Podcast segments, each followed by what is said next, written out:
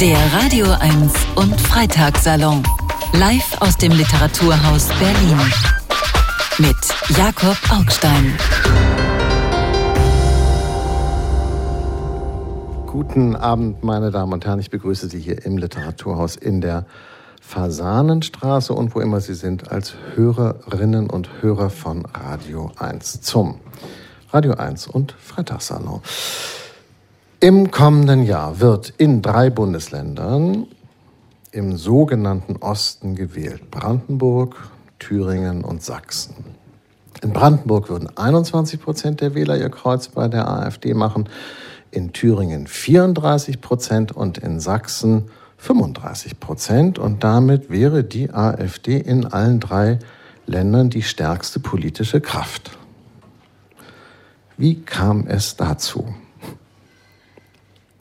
Das ist lustig, ist eine Frage wie aus dem Märchen. Dabei ist es gar nicht märchenhaft, sondern wie in einem Horrorfilm. Also, wie kam es dazu?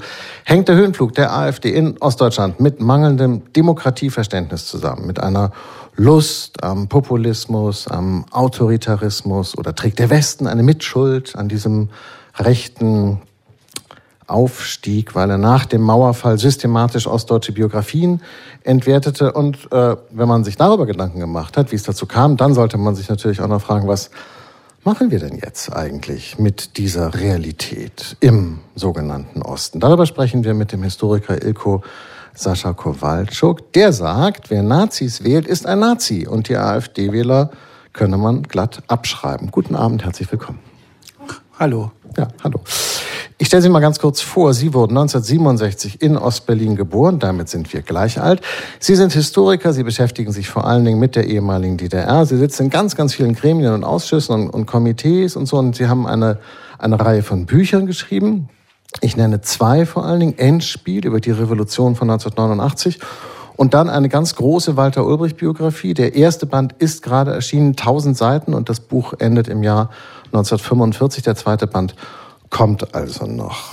Sie sind, was vielleicht schon dieses kurze Zitat, ja, wer Nazis wählt, ist ein Nazi, nahelegt, ein streitbarer Geist. Ich weiß nicht, wie ich das sonst formulieren soll, aber, aber wenn ich mich mit Ihnen äh, beschäftigt habe für unsere Veranstaltung hier und Ihre Äußerungen lese, dann ist da doch immer eine große Wut bei dem, was Sie sagen. Äh, eine große Emotionalität, vielleicht mehr, als man das sonst so von Historikerinnen gewöhnt ist. Finde ich spannend und wenn Sie Lust haben, können wir darüber reden, woher das kommt.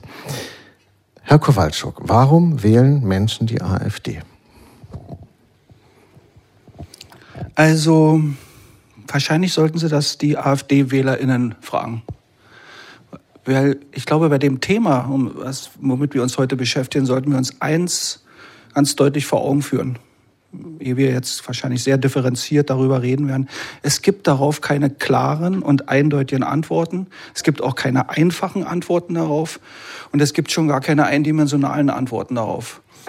Ähm, wenn ich äh, sage, wer Nazis wählt, ist auch ein Nazi, dann sage ich zunächst erstmal, das ähm, Programm und die Ideen und das, womit wir und womit ich die AfD äh, verbinde, ist etwas Völkisches, etwas Nationalistisches, etwas äh, im hohen Maße auch Faschistisches.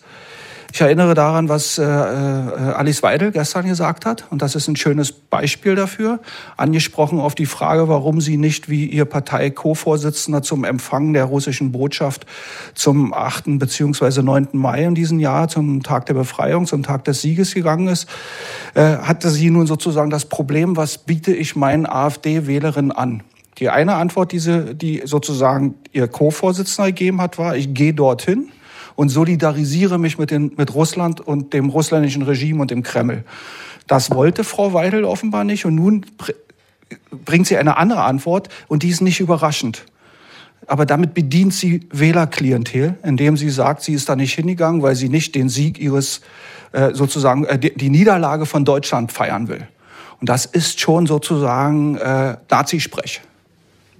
Das hatten wir in der Tat lange nicht, dass das Anna gesagt hat ähm, äh, fand ich auch erstaunlich, dass die, äh, man hat den Eindruck, je höher die Erfolge werden, desto weniger äh, tarnen sich die Leute. Was, wie erklären Sie sich denn, dass im Osten mehr die AfD gewählt wird als im Westen? Um mal diese ganz einfachen Fragen am Anfang zu stellen.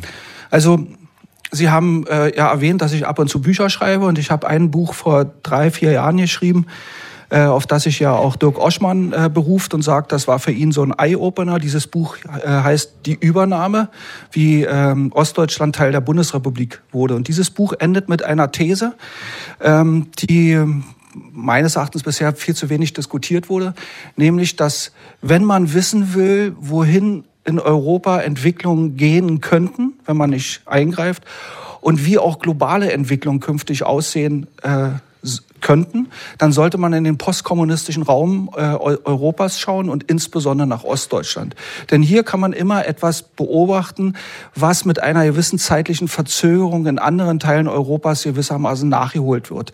Eine Art Selbstradikalisierungsprozess, der sich vor allen Dingen darin zeigt, dass die AfD eben in Ostdeutschland mit westdeutschem Personal unglaublich große Erfolge feiert, immer ein, zwei Legislaturperioden, bevor der Westen nachzieht. Das muss man ganz klar sagen.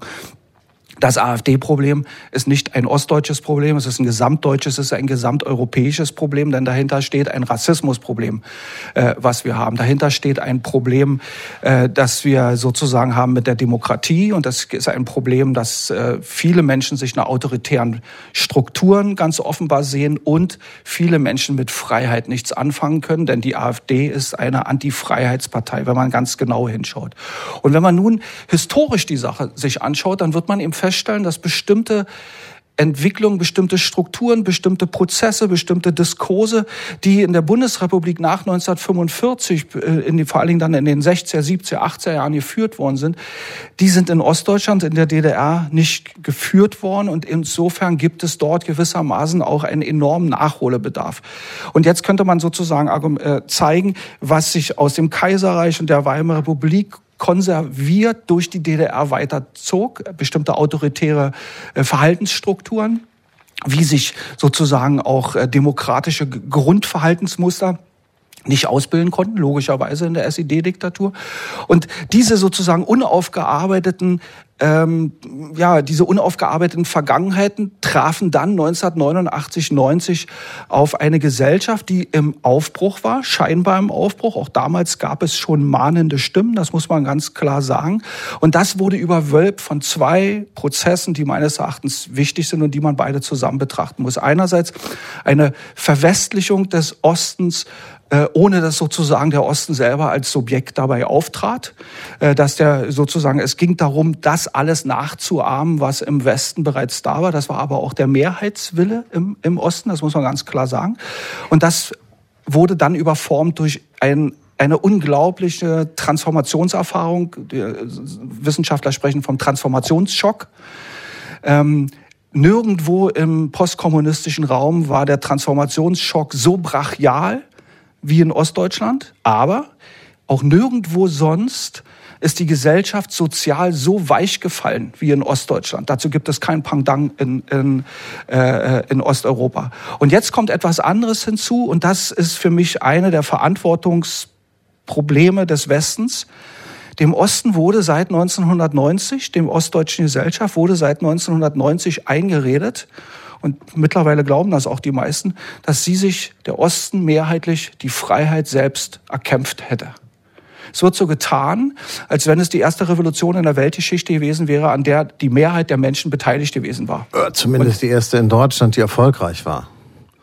Äh, ich habe eben eine andere Betonung gehabt. Es wird so getan, als wenn mehrheitlich die Menschen daran beteiligt waren. Okay. Es gibt keine Revolution, an denen Mehrheiten sich beteiligen, dann braucht man keine Revolution. Mehrheiten sind immer von Minderheiten getragen, die gegen eine Minderheit aufbegehren und die Masse steht gewissermaßen hinter der Gardine und wartet ab, wer gewinnt. Das ist nichts Ungewöhnliches, das ist in der Geschichte immer so und das war natürlich auch in der DDR so. Aber nun wurde auf einmal den Menschen eingeredet oder in den Sonntagsreden wurde es immer wieder verkündet, sie hören, können das Land auf, Land ab, jedes Jahr aufs Neue hören. Das werden Sie auch bis ans Ende Ihrer Tage hören, dass ja die Ostdeutschen sozusagen in einem beispielhaften Akt von Mut sich die Freiheit erkämpft hätten und so weiter. Und das kann man jetzt alles noch unter politischer Rhetorik abhaken und sagen, ja, so what, okay. Aber das Problem ist, dahinter äh, wird gleichzeitig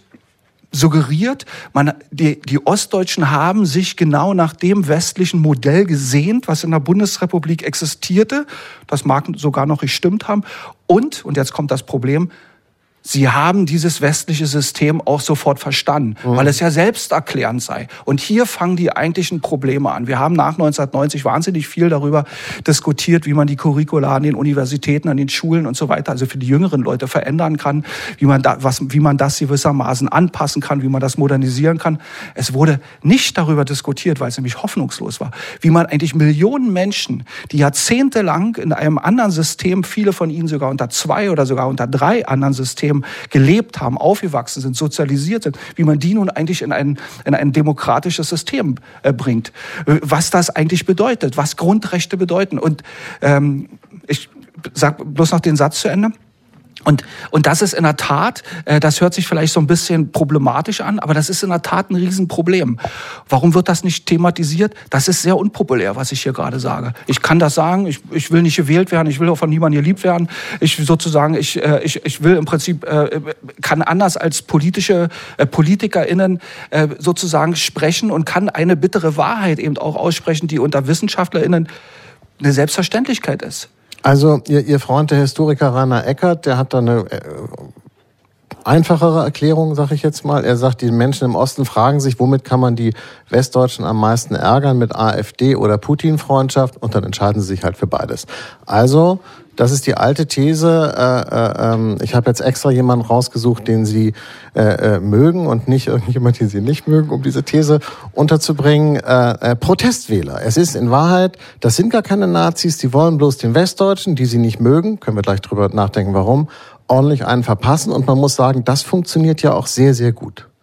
Also ich meine, der Westen ärgert sich ja ernsthaft darüber. Also obwohl der Westen ja seine eigenen Probleme hat mit der AfD, ärgert er sich aber sehr stark darüber, dass die Ossis jetzt in diesem Ausmaß AfD wählen. Also wenn die uns, sag ich jetzt mal, ärgern wollen, weil ich komme ja aus Westdeutschland, dann hat das gut funktioniert. Naja, lieber Herr Augstein, äh, über 30 Jahre nach der äh, Wiederherstellung der deutschen Einheit halte ich ehrlich gesagt von uns und wir und denen und, und so weiter von dieser Rede nicht besonders viel. Und es ist auch nicht sehr substanziell, wenn man sich die Wahlprognosen, die demoskopischen Umfragen anschaut, die zum Beispiel äh, erhoben werden, was würden Sie wählen, wenn morgen äh, Bundestagswahlen sind. Und dann sieht man eben einen signifikanten Anstieg auch des AfD, potenziellen AfD-Wähleranteils äh, in den äh, äh, West. Ländern. Das ist halt die Hälfte vom Osten. Naja, aber wir, wir reden hier auch über ein paar Millionen Leute. Und insofern, deswegen habe ich ja eingangs gesagt, der Osten geht im Prinzip immer nur ein, zwei Legislaturperioden voran, äh, was wir dann sozusagen im Westen und woanders nachholen. Und dieses Zitat von äh, Rainer Eckert, äh, das ist gewissermaßen schon eine Erklärung eher für die 20er Jahre. Also da überspringen wir jetzt gewissermaßen von den 90er in den 20er Jahren. Äh, wir hatten eine Grundhaltung im Osten, all die Jahre. Und das war eine anti-westliche Grundhaltung. Und die war vor allen Dingen äh, ab den späten 1990er Jahren äh, symbolisiert durch enorme Wahlerfolge der SED-PDS die spätere Linkspartei. Und das war eine prononciert anti-westliche Partei. Und das ist gewissermaßen der Link zur AfD. Auch die AfD ist eine anti-westliche Partei. Und da sind wir gewissermaßen bei dem Zitat von Rainer Eckert, der äh, praktisch ja etwas formuliert, was wir jetzt auch im Umgang mit Russland, im Umgang mit der Ukraine und so weiter beobachten können. Äh, anti-westliche Kräfte sozusagen vereinen sich oder stehen auf die Feinde des Westens. Und da ist es gewissermaßen ein kurzer Schritt zu Putin und dem Kreml, weil das ist gewissermaßen der Hauptfeind des Westens, die größte antiwestliche Kraft. Also vereint man sich mit dem und macht den stark. Das ist ja etwas, was wir jetzt im, äh, im, im, äh, im Osten sehr stark beobachten können in den letzten zwei, drei Jahren. Das erklärt aber immer noch nicht, wie es eigentlich dahin gekommen ist. Und deswegen würde ich gerne noch mal einen Schritt zurückgehen und sagen, also wir hatten diesen, wir hatten diese Tradition, die aus dem Kaiserreich, aus der Weimarer Republik über den Nationalsozialismus in Ostdeutschland in der DDR fortwirkten, die nicht gebrochen worden sind, insbesondere das autoritäre, äh, das autoritäre Denken, das Festhalten an autoritären Strukturen Strukturen. Dann gab es diesen kurzen Aufbruch 1990 in den ersten Folgen und dann den starken Transformationsschock. Viele Menschen, also wenn, wenn Oschmann sein Buch nennt, äh, wie der Westen den Osten erfand, dann muss man eben auch entgegenhalten, so äh, banal sich das auch anguckt. Der Osten hat sich eben auch in all den Jahrzehnten den Westen erfunden und zurechtgelegt und hat ein, ein Westen konstruiert, der in weiten Teilen des Ostens eher an die Clementine, Clementine Ariel Werbung erinnert, äh, blütenrein weiß alles, als an die Realität. Das, man wollte das sozusagen äh, nicht wahrhaben. Viele wollten es nicht wahrhaben, dass der Westen gewissermaßen eben auch nicht nur eine glänzende Folie für irgendwas was abgab, aber er gab eine Folie ab für äh, Täuschung, den sich viele hingegeben haben. Und aus diesen Täuschungen sind dann im Zuge des Transformationsschocks viele Enttäuschungen geworden. Und da, die hat man dann versucht zu kanalisieren über die SED-PDS, äh, was übrigens sehr gut funktionierte, weil die als legaler Raum gewissermaßen wie so ein Ventil auch funktionierte. Insofern hat, hat die diese Partei auch durchaus vielleicht sogar wider Willen einen großen Anteil daran, dass es immer so friedlich blieb. Und dann kam Ende der 2000er Jahre etwas hinzu, womit keiner gerechnet hat, nämlich, dass nicht alles, was im Osten die Marxisten, Leninisten erzählt haben, völlig falsch war. Der, Finanz, der Finanzcrash, der die globale Wirtschaftswelt erschütterte, zeigte auf einmal, dass es irgendwie ja vielleicht doch alles gar nicht so einfach ist, so wie man sich das gedacht hat. Und da kam dann etwas hinzu, was äh, viele Menschen gar nicht verstanden haben. Auf der einen Seite gab es Hartz-IV-Gesetze und auf der anderen Seite gab es auf einmal systemrelevante Institutionen, in die Milliarden und Abermilliarden potenziell gepumpt worden sind, ohne dass das wirklich äh, kommuniziert worden ist. Und dieser Prozess wiederum ist überwölbt worden von etwas und da fängt dann gewissermaßen das globale Problem an von der digitalen Revolution, die die gesamte westliche Welt, aber auch große Teile der übrigen Welt für eine völlig neue Herausforderung stellen. Alle sind tief verunsichert. Niemand von uns weiß, wohin die digitale Revolution wirklich führen kann. Und diese Verunsicherung traf nun auf die bereits vorhandene Verunsicherung. Und das sozusagen, glaube ich, sind zwei wesentliche Punkte, die dann eben zu dieser Radikalisierung im Osten führten. Okay, ist ein sehr großer Bogen. Ich kann dem aber schlüssig folgen. Allerdings kann ich nicht folgen Ihrer äh, äh, eingangs kurz zitierten äh, oder paraphrasierten äh, äh, Ihrem Rezept, nämlich, äh, ja gut, äh, die müssen wir einfach vergessen, die lassen wir dann einfach rechts liegen, die Leute, und äh, kümmern uns nicht mehr drum. Weil wenn das jetzt drei Bundesländer sind und das ist die stärkste politische Kraft, äh, dann, dann müssen sich ja die Politiker tatsächlich bald ein anderes Volk wählen. Also ich meine, dass äh, und vor allen Dingen, wenn Sie sagen, das kommt im Westen auch noch so, dann so funktioniert das eigentlich aber nicht, unser System, dass man dann praktisch Politik ohne Wähler macht. Oder naja, das äh, habe ich ja so nicht gesagt. Das äh, mögen Sie so verstanden haben, aber ich habe das zumindest so nicht gemeint. Also selbst wenn 35 Prozent in Sachsen die AfD wählen sollten, und wir müssen da immer noch mal davon ausgehen, wir reden hier über Prognosen und nicht über tatsächliche Ergebnisse dann gibt es 65 Prozent derjenigen, die zur Wahl gehen wollen, die nicht wählen. Und meine Kritik setzt an einem anderen Punkt ab.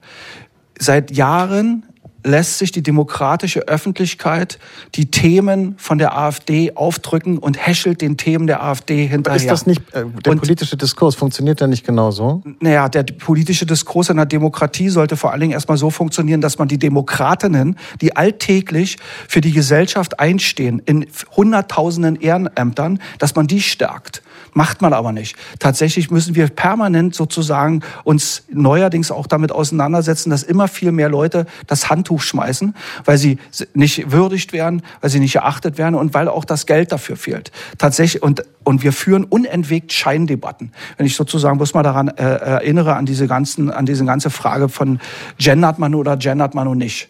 Und wenn man als Demokrat, zum Beispiel als konservativer Demokrat aus der CSU, diese Debatte oder das Gendern ablehnt, dann stelle ich mir das von einem Demokraten so vor, dass er sagt, ich bin gegen das Gendern, ich werde nicht gendern, aber wir leben in einer freien Gesellschaft, jeder soll doch machen, was er will. Das machen die aber nicht vom, von, äh, aus dem konservativen Lager, sondern die äh, sozusagen tönen in das Rohr der AfD und tun so, als wenn mit dem mit dem mit der ganzen Gender-Debatte gewissermaßen irgendwie der Untergang unseres Landes bevorstehen würde.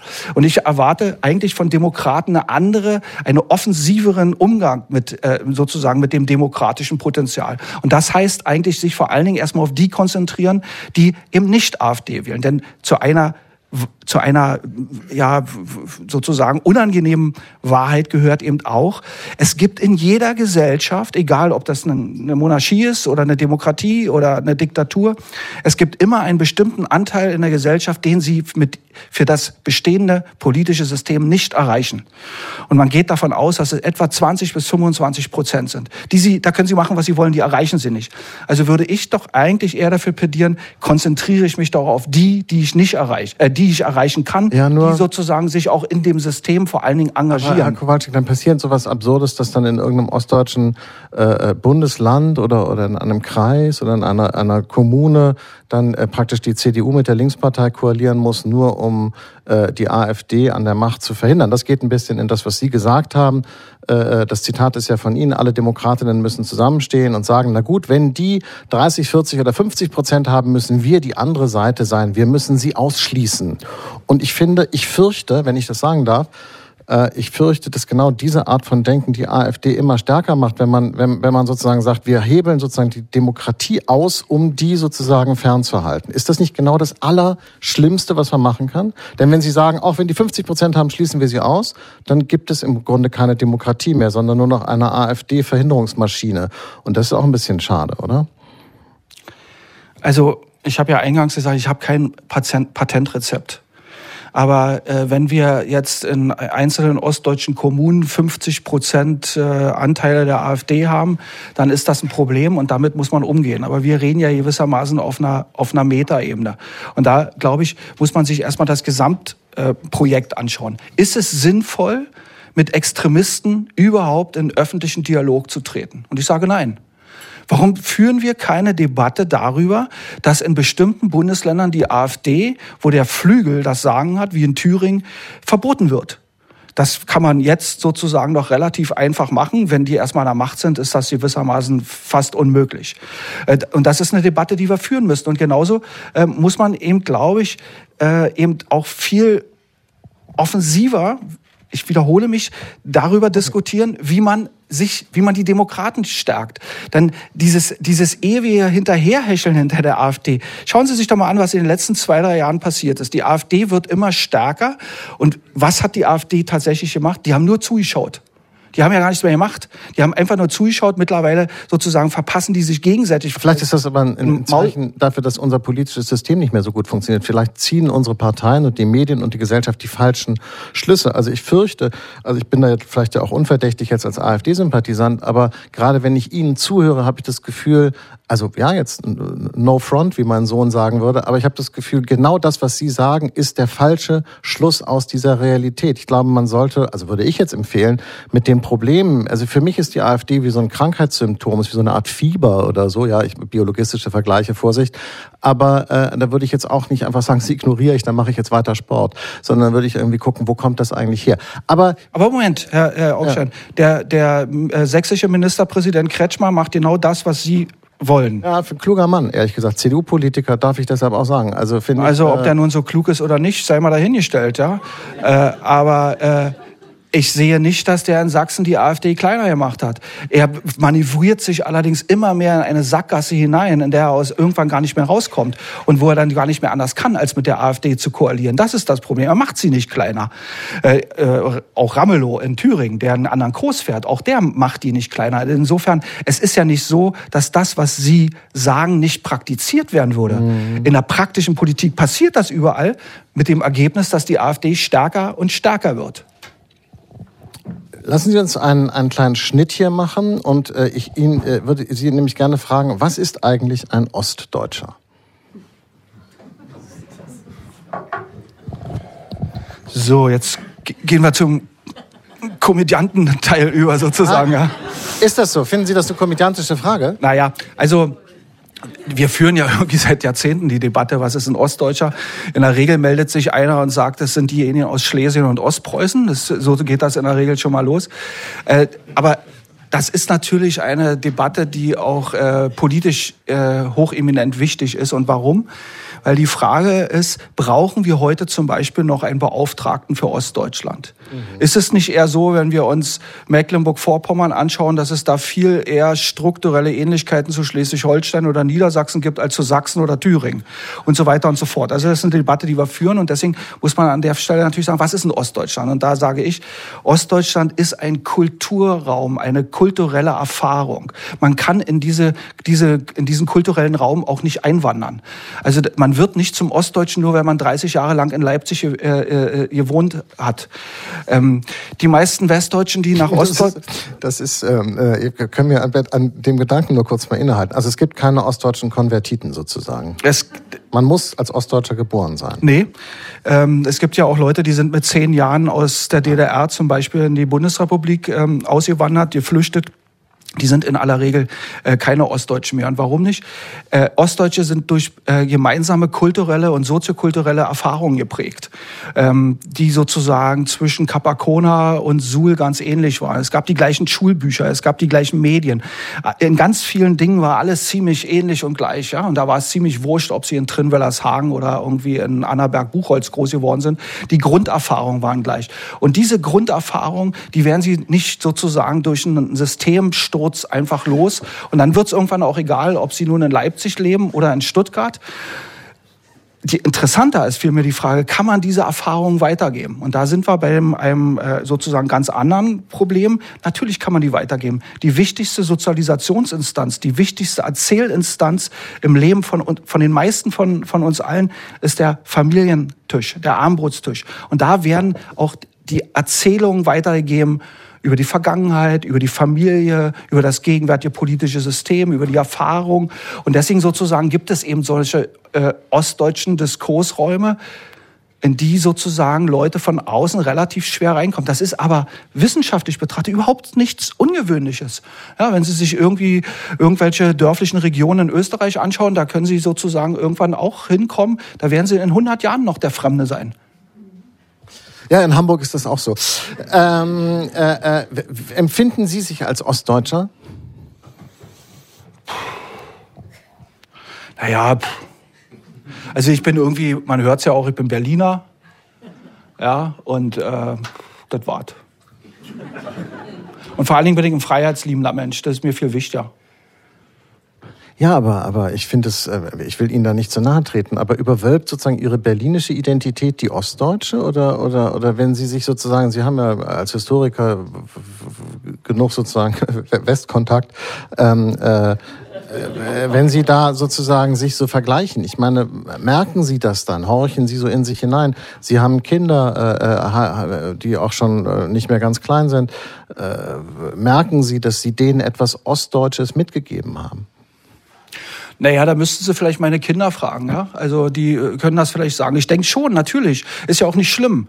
Ja, ich meine, so ich habe ich hab einen, ich hab einen ukrainischen Namen. Auch das hat mich geprägt. Auch das hat sozusagen viel mit meiner Identität gemacht.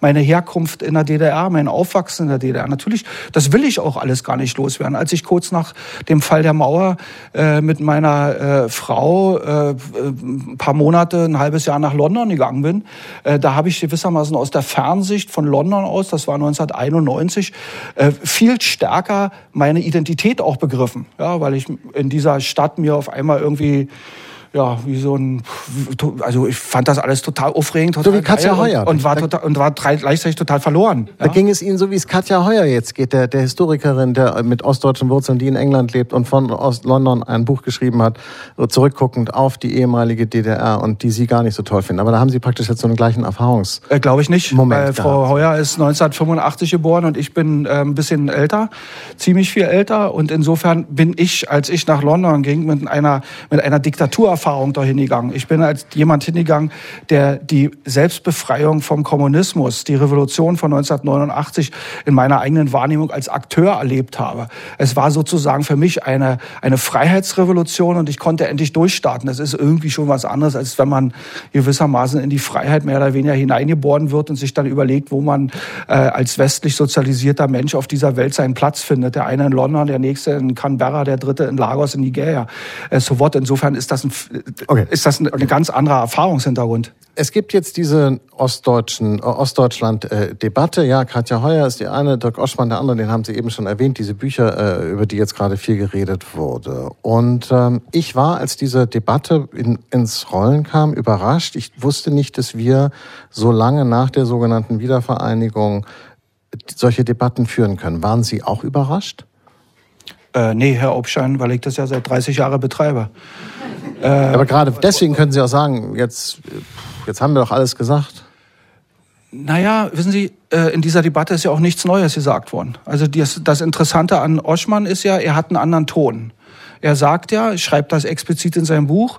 Es gibt zwei Bücher, von denen er sich hat sehr inspirieren lassen, die für ihn so Eye-Opener waren. Das war einmal Steffen Mau über äh, Lütten Klein und mein Buch Die Übernahme. Und da hat er auf einmal festgestellt, oh, äh, was ist denn hier schiefgelaufen? Das sagt er, nachdem er 30 Jahre lang in, dem, äh, in der Bundesrepublik gelebt hat, teilweise in den USA, eine große Karriere gemacht hat. Ähm, und ähm, da sozusagen sagt er auch er hat gar nichts Neues mitzuteilen, aber er hat einen anderen Ton. Er ist nämlich wütend.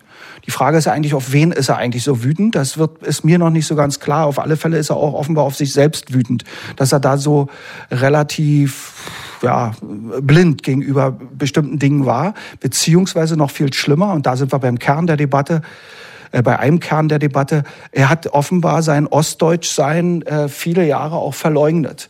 Denn äh, nur über das Verleugnen des Ostdeutschsein, und das ist im Übrigen auch nicht spezifisch, spezifisch Ostdeutsches, das ist sozusagen etwas, was man aus der postkolonialen Theorie kennt, nur aus, durch die Verleugnung der eigenen Identität und Herkunft ist man gewissermaßen in der Lage, in der Ankunftsgesellschaft auch Karriere zu machen. Ich zum Beispiel habe keine Karriere gemacht, keine akademische Karriere, äh, weil ich sozusagen bestimmte Spielregeln auch nicht eingehalten habe, weil ich mich an bestimmte Spielregeln nicht gehalten habe und weil ich äh, gewissermaßen auch mich nicht um die Hierarchien gekümmert habe, um die man sich zu kümmern hat in diesem System, um in dem System nach oben zu kommen. Und wenn man dann oben sitzt, dann ist es eine andere Position, darüber zu reden, als wenn man gewissermaßen nicht in diesen äh, Strukturen drin ist. Und bei Frau Heuer muss ich sagen, das Interessante daran ist, an, der, an dem Buch, eigentlich nicht das Buch selbst, weil solche Bücher gab es in all den Jahren immer wieder, auch so eine Debatten. Aber jetzt ist ein anderes Bedürfnis da, genau so eine Art revisionistische Literatur breit zu diskutieren und das auch selbst irgendwie in eigenen, wie soll ich sagen, Vergangenheitsreflexion einzuarbeiten. Und das ist im Übrigen, wenn man das abstrakt betrachtet, ein Zeichen dafür, dass die Gesellschaft sozial befriedet ist.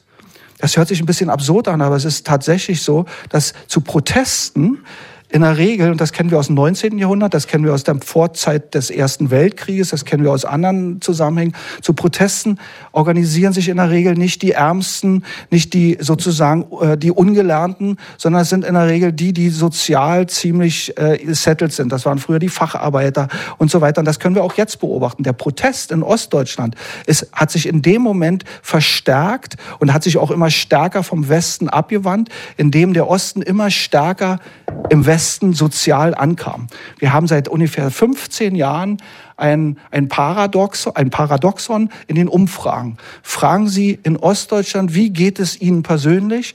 Sagen ungefähr zwei Drittel bis drei Viertel aller Menschen, mir persönlich geht es sozial gut.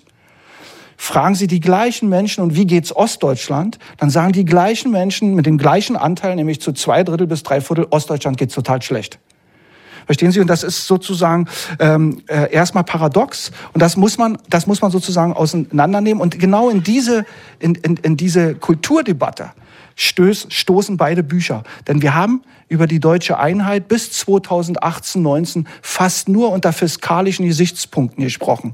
Der Westen hat immer gesagt, wir haben so und so viel Billionen, irgendwelche un unfassbaren Zahlen wurden da genannt, so und so viel Billionen in den Osten äh, gesteckt. Nun haltet da endlich mal die Klappe und die Fresse. Äh, was wollt ihr denn noch?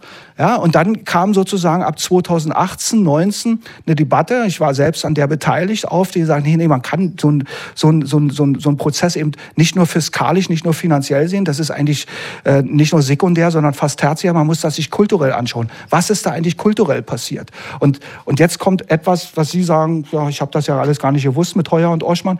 Das ist sehr dankbar, dass Sie das sagen, weil der ganze Westen sich so verhalten hat. Der hat immer gesagt, ach, die Ostler, lass die mal miteinander reden, lass die mal machen. Das hat, das spielte das gar keine, das spielte gar keine Rolle. Und schauen Sie sich die, die, schauen Sie sich die Grünen an, die SPD, die CDU, die haben sich auch alle nie für den Osten wirklich interessiert. Äh, und und, und insofern ist, glaube ich, dort das die Überraschung. Abgesehen davon, dass wir eine ostdeutsche Bundeskanzlerin und einen Bundespräsidenten hatten. Ja, aber und beide, die mal ganz nee, kurz Sie haben nicht abgesehen. Beide haben, beide haben ja Ostdeutschland äh, während ihrer Amtszeit sehr genau versteckt. Sie deshalb, haben deshalb war es so, äh, deswegen war es so äh, sensationell, als Angela Merkel auf in ihrer letzten Rede als Kanzlerin ja. am 3. Oktober auf einmal über ihr Ostdeutsch sein Rede. Ich fand gar nicht, dass Gauck seine ostdeutsche Identität so versteckt hat. Vielleicht kommen wir dazu gleich nochmal. Sie haben eben gesagt, Frau Heuer sei revisionistisch. Und ich finde, dass dieser Streit um die ostdeutsche Identität vor allen Dingen interessanterweise unter den ostdeutschen äh, äh, äh, Streitteilnehmern mit ganz schön harten Bandagen ausgefochten wird. Warum ist das so? Warum ist da immer noch so viel Temperatur drin in dem Thema? Naja, Streitereien, die irgendwie lauwarm geführt werden, interessieren noch keinen, oder? Also Sie meinen, das ist Showbusiness? Nö, nicht nur. Aber natürlich, äh, die Beteiligten äh, reden ja auch alle irgendwie in einer gewissen Hinsicht über ihr Leben. Und, und äh, wenn wir jetzt äh, gewissermaßen das Buch von Frau Heuer nehmen, äh, die auf einmal gewissermaßen die ostdeutsche, die DDR-Gesellschaft völlig loslöst von dem SED-Staat, ja, dann kann man schon sich wundern und ein bisschen wütend werden. Ja, Sie waren zum Beispiel sehr wütend. Sie haben nämlich gesagt, wer heute die SED-Diktatur verharmlost, wer glaubt, SED-Staat und DDR-Gesellschaft in der Analyse voneinander trennen zu können, tut in meinen Augen nichts anderes als die Freiheit zu verraten. Freiheit ist ein absoluter Wert, der nicht relativiert werden kann. Ja. Haben Sie gut vorgelesen. Also stimmt.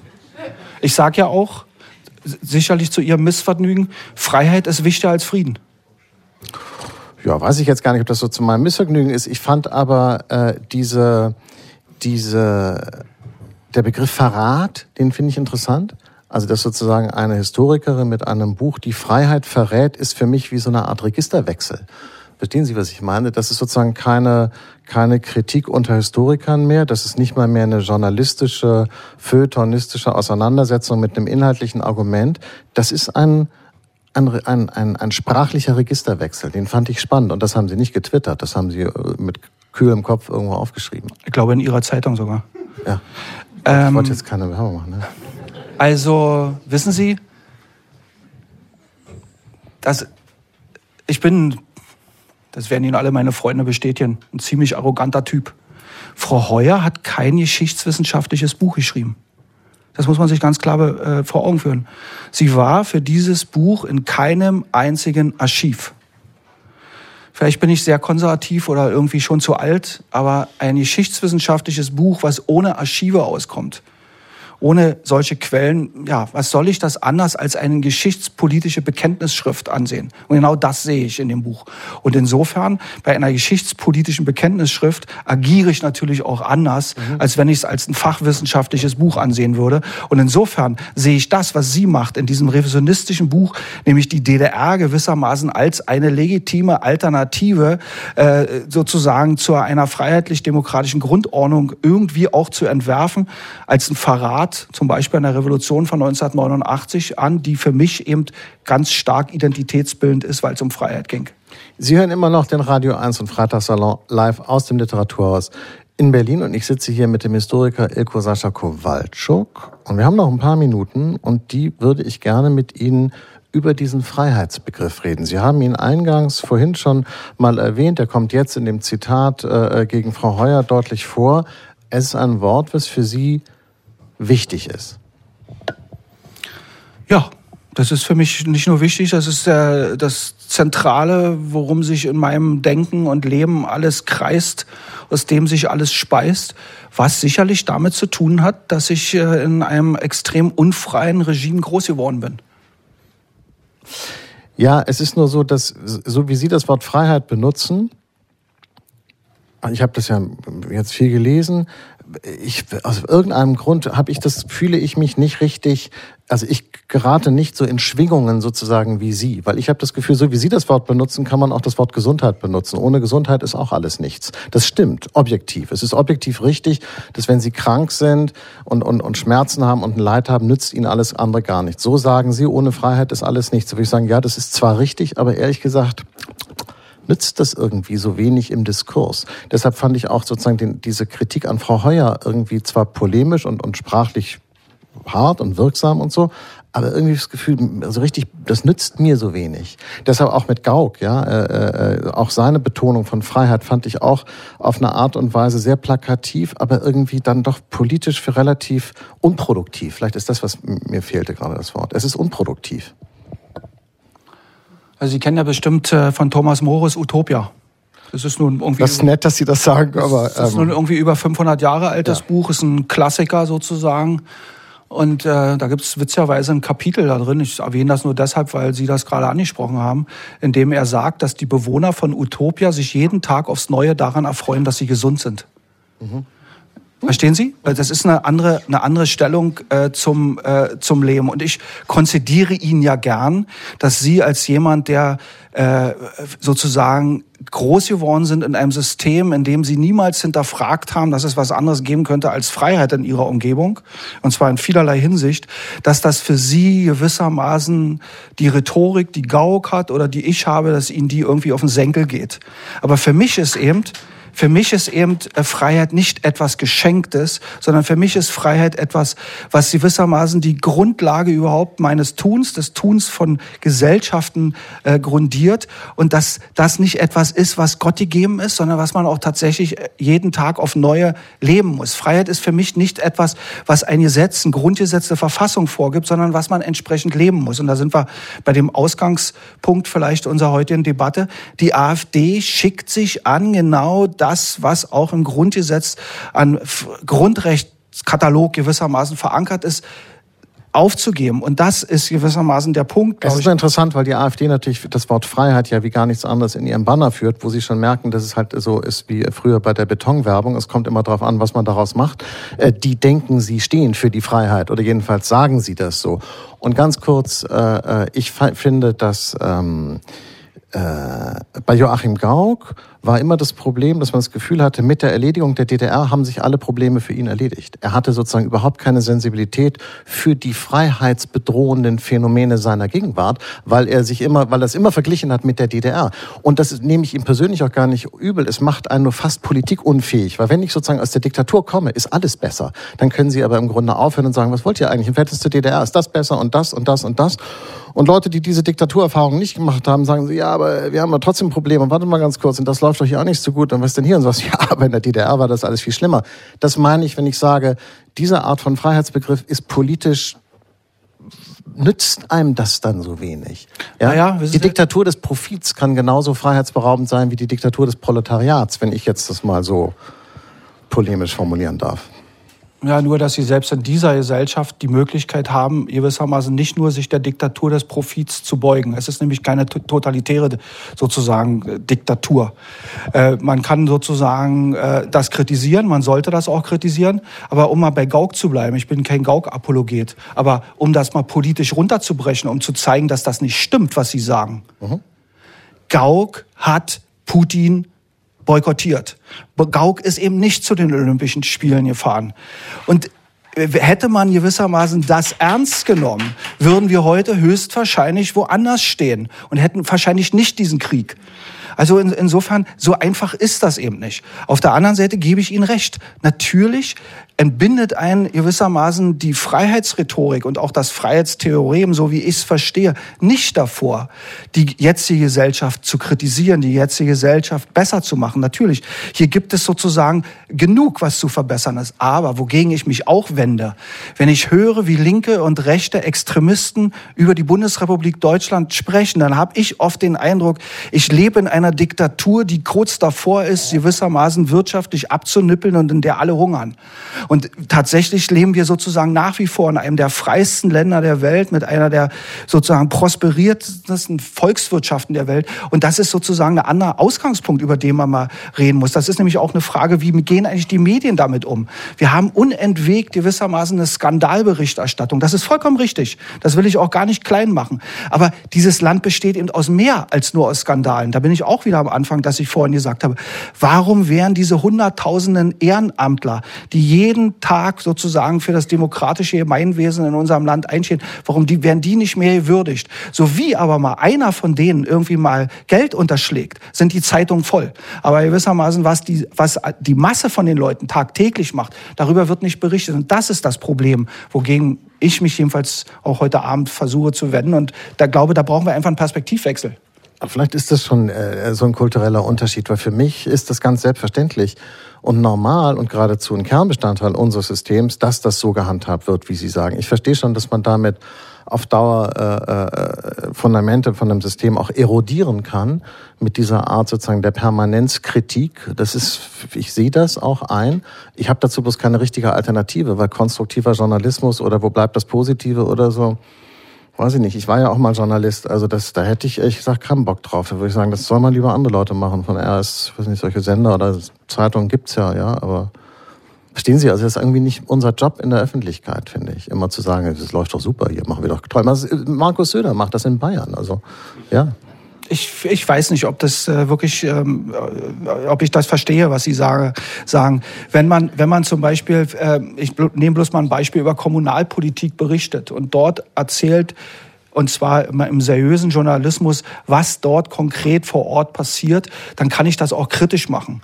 Aber ich muss sozusagen, glaube ich, eben nicht immer irgendwie der Quote hinterherrennen in der Hoffnung, irgendeinen Skandal aufzudecken. Die sollen aufgedeckt werden, darum geht's überhaupt nicht. Aber ich, wissen Sie, ich bin großer Fan der Heute-Show.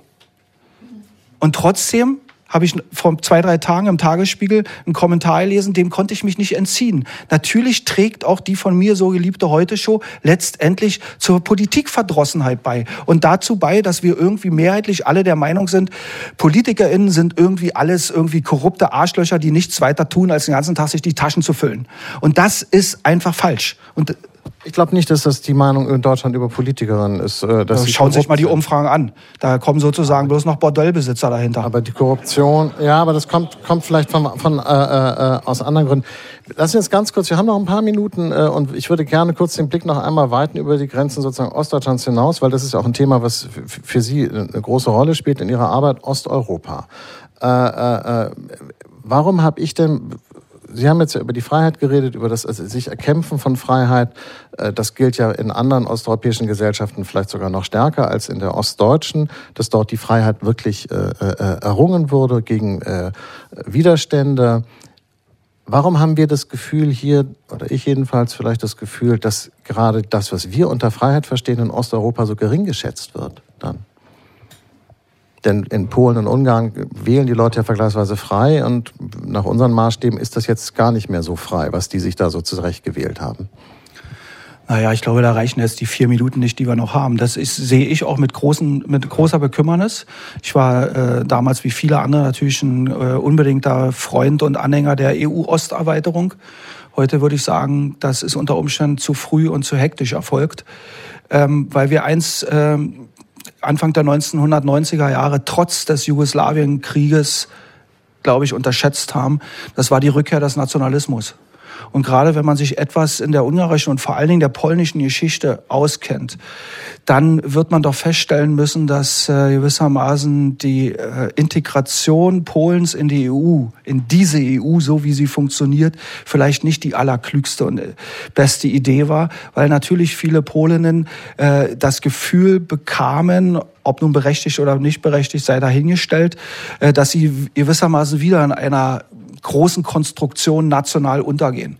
Und da konnten dann natürlich sozusagen die antiwestlichen Kräfte jetzt in Polen, wie die äh, PIS-Partei, ähm, äh, sozusagen profitieren. Da kamen noch andere Dinge hinzu, aber auch in Polen äh, gilt genauso das, was in Andalusien gilt oder in Dänemark, in Frankreich, in Brasilien. Auch das ist natürlich alles überwölbt von der digitalen Revolution. Überall lösen sich gewissermaßen traditionelle äh, äh, Strukturen auf. Sie müssen sich einfach vorstellen, was wir mental verarbeiten müssen. Im 19. Jahrhundert konnte man Glück haben, wenn man in seinem Leben äh, eine maßgebliche Entdeckung sozusagen miterlebte, die das eigene Leben wirklich veränderte. Jetzt sind wir mittlerweile in, einer Zeit angekommen, wo wir alle fünf bis zehn Jahre Dinge erleben, die unser, unseren Alltag so beeinflussen, die uns auch teilweise, ich sage nur Stichwort KI, unter Umständen sogar äh, persönlich überflüssig machen. Das macht natürlich unsicher. Niemand von uns weiß, wo das hinführt. Und das muss man, glaube ich, auch immer berücksichtigen, dass das natürlich in Osteuropa nochmal in einem ganz anderen Kontext zuschlägt, weil die Leute eben anders als Sie, Herr Augstein, eben nicht sagen können mit der Freiheit und so, das ist alles irgendwie nicht so, sondern die wissen viel besser als Sie, was sie zu verlieren haben.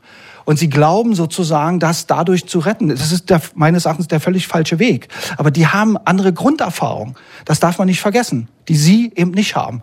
Die sie sozusagen gar nicht, das ist kein Vorwurf. Da, dafür können sie nicht. Das empfinde ich ja nicht als Vorwurf, aber das verbindet sie doch in Wahrheit, äh, diese Leute in, in Polen und Ungarn mit denen in Ostdeutschland. Und ich würde sagen, ich glaube, da sind wir vielleicht sogar einer Meinung, dass die Menschen in Westdeutschland, Sie haben es ja vorhin selber gesagt, das viel zu wenig bedacht haben, dass sie da äh, mit, der, mit der ehemaligen DDR sich einfach einen anderen Kulturraum einhandeln, wo die gleichen Worte teilweise was anderes bedeuten, also wo man zwar die gleiche Sprache zu sprechen glaubt, aber in Wahrheit spricht man eben nicht wirklich die gleiche Sprache. Da haben Sie vollkommen recht, glaube ich. Aber es gibt noch einen großen Unterschied, sagen wir mal, zwischen Polen und, Ost und, den, und Ostdeutschland. Die Polen haben sich mehrheitlich eben wirklich die Freiheit äh, erkämpft.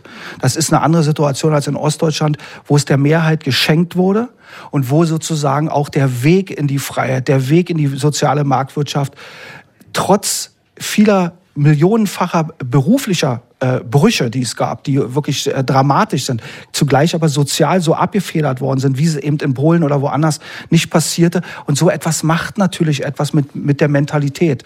Und viele Menschen neigen dazu, mit kostenlosen Geschenken schluderiger umzugehen, als mit Dingen, die sie sich selbst hart erkauft haben. Sie haben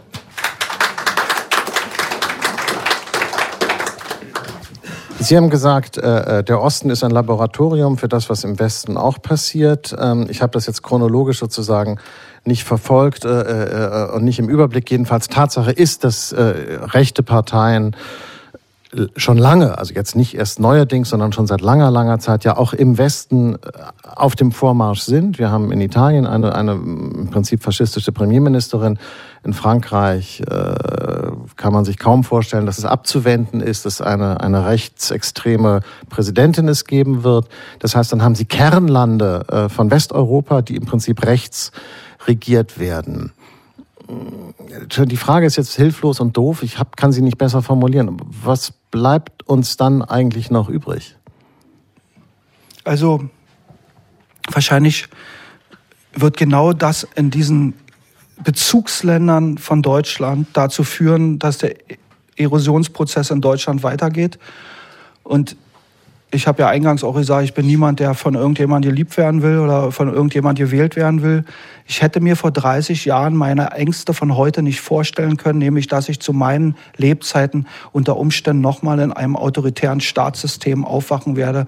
Ich halte diese Gefahr heute in Deutschland für sehr, sehr groß.